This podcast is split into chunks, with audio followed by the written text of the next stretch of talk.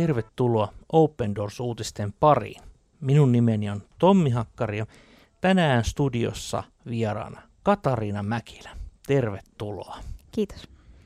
Tiesitkö, että 340 miljoonaa kristittyä kokee vakavaa vainoa ja vain yhden nimen tähden? Ja tämä nimi on Jeesus, ja tässä ohjelmassa me haluamme antaa heille äänen, kertoa heidän tarinoita, jakaa heidän murheitaan, kulkea lyhyen matkaa heidän kanssaan, mutta myös rukoilla heidän puolestaan. Tämänkertainen tarinamme vie Pohjois-Koreaan ja saamme kuulla koskettavan tarinan Bae-nimiseltä henkilöltä. Ole hyvä. Pohjois-Korean salaisten uskovien kokema hellittämätön paine jatkuu. Haluamme kertoa salaisen uskovan Baen tarinan ja tuoda esiin, miten maailmanlaajuisen seurakunnan rukoukset ja tuki auttavat pohjoiskorealaisia uskovia nyt ja tulevaisuudessa. Aina kun aamuisin avaan silmäni, voin tuntea isämme läsnäolon, kertoo pohjoiskorealainen Bae. Hänen aamunsa alkaa maalaiskylässä huterassa mökissä jossakin Pohjois-Korean vuoristoalueella. Hänen puolisonsa on tokkurainen unenpuutteen vuoksi ja Bae voi kuulla, miten muut talon asukkaat heräilevät ja valmistautuvat jälleen uuteen päivään pelloilla. Bae toivoo voivansa saavuttaa hänelle asetetun päivittäisen työkiintiön. Hän ei halua ottaa sitä riskiä, että saisi lisärangaistuksen. Valtio tarjoaa ruuan hänen kaltaisilleen, mutta ravintoa on tarjolla vain sen verran, että sillä pysyy hengissä tehdäkseen työtä.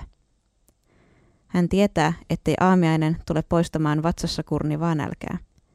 Kuten moni muukin hänen kylässään, Bae näkee nälkää. Se ei ole hänelle kuolemaksi, ainakaan vielä, mutta nälän tunne on läsnä aina ja jäytää häntä sisältäpäin. Kun Baen on mahdollista pitää pieni tauko, hän suuntaa metsikköön.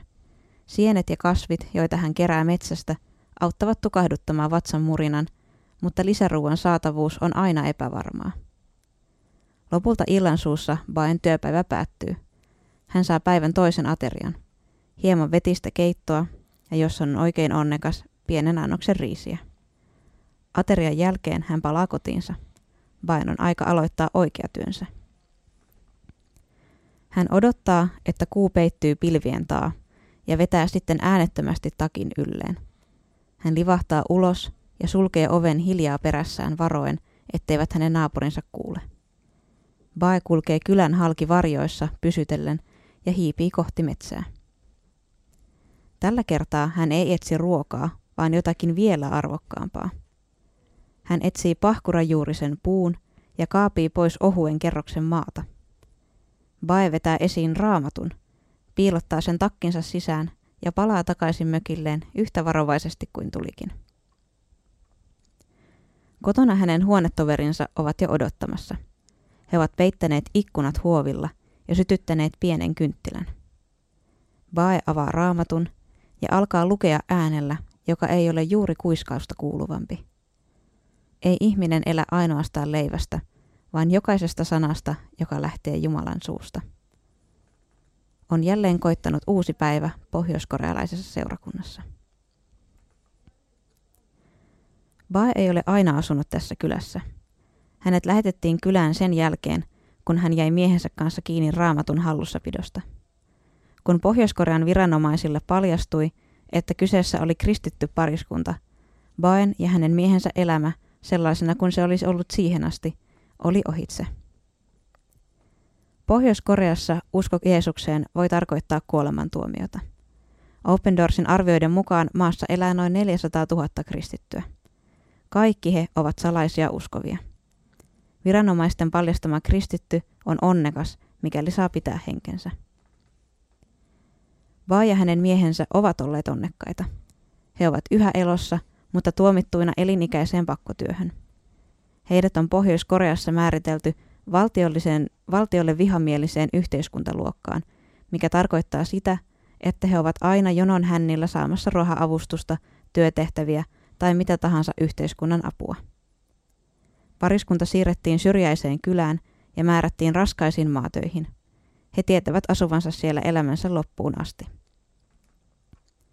Se, mistä olen kaikkein kiitollisin, Bae sanoo, on se, että saan olla Jumalan palvelijana. Haluni on, että elämäni voisi tuoda hänelle kunniaa kuolemaani asti. Pakkosijoittaminen syrjäseudun kylään voi aluksi vaikuttaa kevyeltä rangaistukselta. Sitä se ei kuitenkaan ole.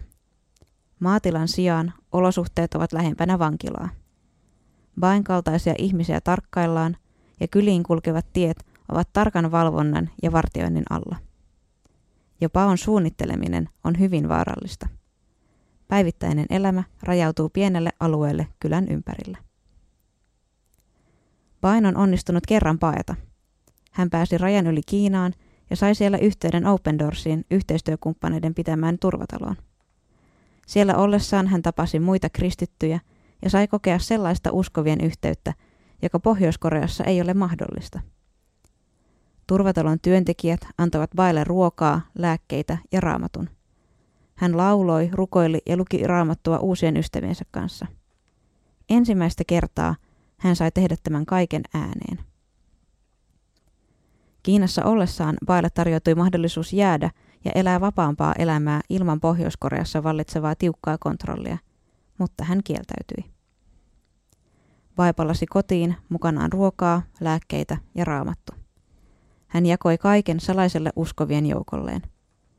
Nämä lahjat, jotka tuki on mahdollistanut, auttavat ylläpitämään näiden kristittyjen uskoa vuosien ajan. Open Doorsin tavoitteena on aina ollut vahvistaa sitä, mikä vielä on jäljellä, mikä jo oli kuolemaisillaan.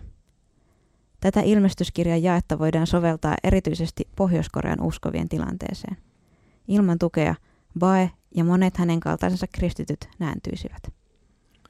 Hyvin koskettava tarina, jossa oikeastaan yhteen kertomuksen, yhteen elämän kohtalon tiivistyy, näin voi sanoa, koko Pohjois-Korean kansantuska. Olet kristitty, saat rangaistuksen, joka on julma. Sinut tuomitaan pakkotyöhön. Se on sellainen rangaistus, mistä ei voi valittaa kenellekään, mistä ei voi millään tavalla päästä eroon. Työ on raskasta, hän näkee nälkää, hänen koko perheensä näkee nälkää. Jos Baella olisi lapsia, hänen lapsensa näkisivät nälkää. Ja tämän kaiken keskellä evankeliumi kuitenkin loistaa. Tämä on jotenkin aika koskettava näkökulma minun mielestä. On. Ja just tämä, että raamattu on siellä puun alla haudattuna maassa ja sitä käydään öisin lukemassa sitten yhdessä kynttilävalossa, niin kyllä se antaa erilaisen perspektiivin kristittynä elämiseen. Meidän on hyvä ymmärtää, kun ajatellaan Pohjois-Koreaa ja esimerkiksi Open Doorsin tekemää työtä Pohjois-Koreassa. Sehän tapahtuu Kiinan kautta, siis Kiinan rajaseudulla olevien yhteistyökumppaneiden kautta. Tämä on hyvä ymmärtää. Tässäkin tarinassa Bae oli siis päässyt vierailemaan Kiinassa. Hän oli kokenut siellä uskomatonta uskovien yhteyttä, mutta hän valitsi palata takaisin. Hän tiesi siis kyllä, mitä siellä odottaa. Vankilan kaltainen pakkotyö nälässä. Tai toinen vaihtoehto olisi, että hän olisi voinut elää suhteellisen vapaasti Kiinassa. Ja niin kuin hän kuvaili uskovien yhteydessä, ajattele, hän palasi. Niin paljon hän Bae rakasti omia maamiehiä, että hän halusi, että evankeliumi menee Pohjois-Koreaankin. Niinpä, hän oli jotenkin ottanut omakseen niin kuin ne Herran sanat, että me ollaan täällä niin kuin maailman valona, että hän ei halunnut jättää vakan alle kynttilänsä, vaikka se siellä onkin syvällä, mutta niin kuin halusi, että se valo sielläkin saisi loistaa. 19. päivä tammikuutahan julkaistaan uusi World Watch List. Pohjois-Koreahan on ollut jo 20 vuotta maailman vaikein maa elää kristittynä. Mitä luulet, Katariina? Onko Pohjois-Korea edelleen ykkösenä? Se jää nähtäväksi, mutta onhan se tilanne myös muissa maissa kehittynyt Pohjois-Koreasta erillään sitten taas omiin suuntiinsa. Ja sinnehän on kärjessä ollut muitakin maita, joissa tilanne on ollut hyvin, hyvin vaikea ja kristityt on ollut erittäin vakavan vainon kohteena jo pitkään. Ja erityisesti voidaan tietenkin Afganistan siinä toisella siellä ollut pitkään, niin voidaan mainita, niin kyllähän se kehitys sielläkin on mennyt, varsinkin viime vuonna just hyvin haastavaan suuntaan, että että siinä voi olla hyvin lähellä, että paikat alkaa sitten jo ehkä vaihtumaan. Niin, jokaisen kuulijan on hyvä ymmärtää, kun ajatellaan World Watch listaa, että siinä on 50 maata, jossa on kaikkein vaikeinta elää. Niin se, että onko joku siellä 1 tai 2, niin se voi tarkoittaa vain sitä, että muissa maissa on vielä huonommaksi mennyt. Ja kokonaisuudessaan, jos ajatellaan menneitä ihan muutamaa 3-4 vuotta, niin näiden pisteiden määrähän on noussut koko ajan vuosi vuodelta. Saa nähdä 19. päivä, että onko tämäkin vuosi sellainen surullinen vuosi, milloin itse asiassa vaino on vaan tiivistynyt. Eli se, että mikä maa nyt on 1 ja mikä maa on 2, niin se ei tarkoita välttämättä, että tilanne olisi yhtään parempi, vaikka joku olisi tippunut listassa, jos kaikki pisteet on kuitenkin noussut ylöspäin. Juuri näin. Ja kyllähän siellä usein nähdään näitä, että tilanteet voi heilahdella isostikin ja sitten siirrytään useita sijoja suuntaan tai toiseen. Ja siinä voi tulla juuri se virhekuvitelma, että tilanne olisi parantunut, vaikka tosiasiassa muualla on mennyt vielä huonommin. Juuri näin. Bae on yksi rohkea esimerkki pohjoiskorealaisesta uskovasta ja täytyy sanoa, että aina kun näitä artikkeleita lukee ja aina kun ihmisten kanssa lukee Pohjois-Koreasta, niin oikeastaan keskeistähän on se, että mitä me voimme tehdä. No, se on täysin suljettu maa. Me emme koskaan tule tapaamaan Baea, emmekä todennäköisesti tule tapaamaan montaa muutakaan pohjois-korealaista kristyä, mutta me voimme rukoilla. Ja niinpä me rukoilemme tässäkin ohjelmassa. Hiljennytään rukoukseen. Rakas taivaallinen Isämme, muista erityisesti Pohjois-Korean salaisia uskovia. Tämmöisiä Baen kaltaisia uskovia, jotka vaarantavat kaiken voidakseen seurata Jeesus sinua.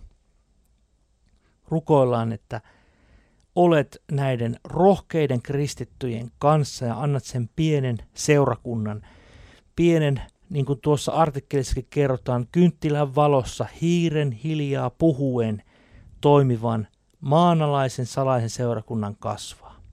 Täytä Herra heidän tarpeensa ja ole ja turvaa heidät.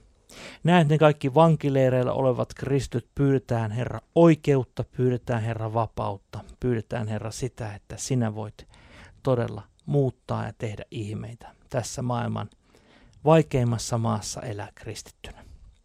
Tätä pyydetään Jeesus sinun nimessäsi. Tiesitkö, että voit lukea lisää mielenkiintoisia artikkeleita Pohjois-Koreasta osoitteesta opendoors.fi/pohjois-korea. Ja nyt aivan erityinen vinkki. Meillä on upea video Baesta.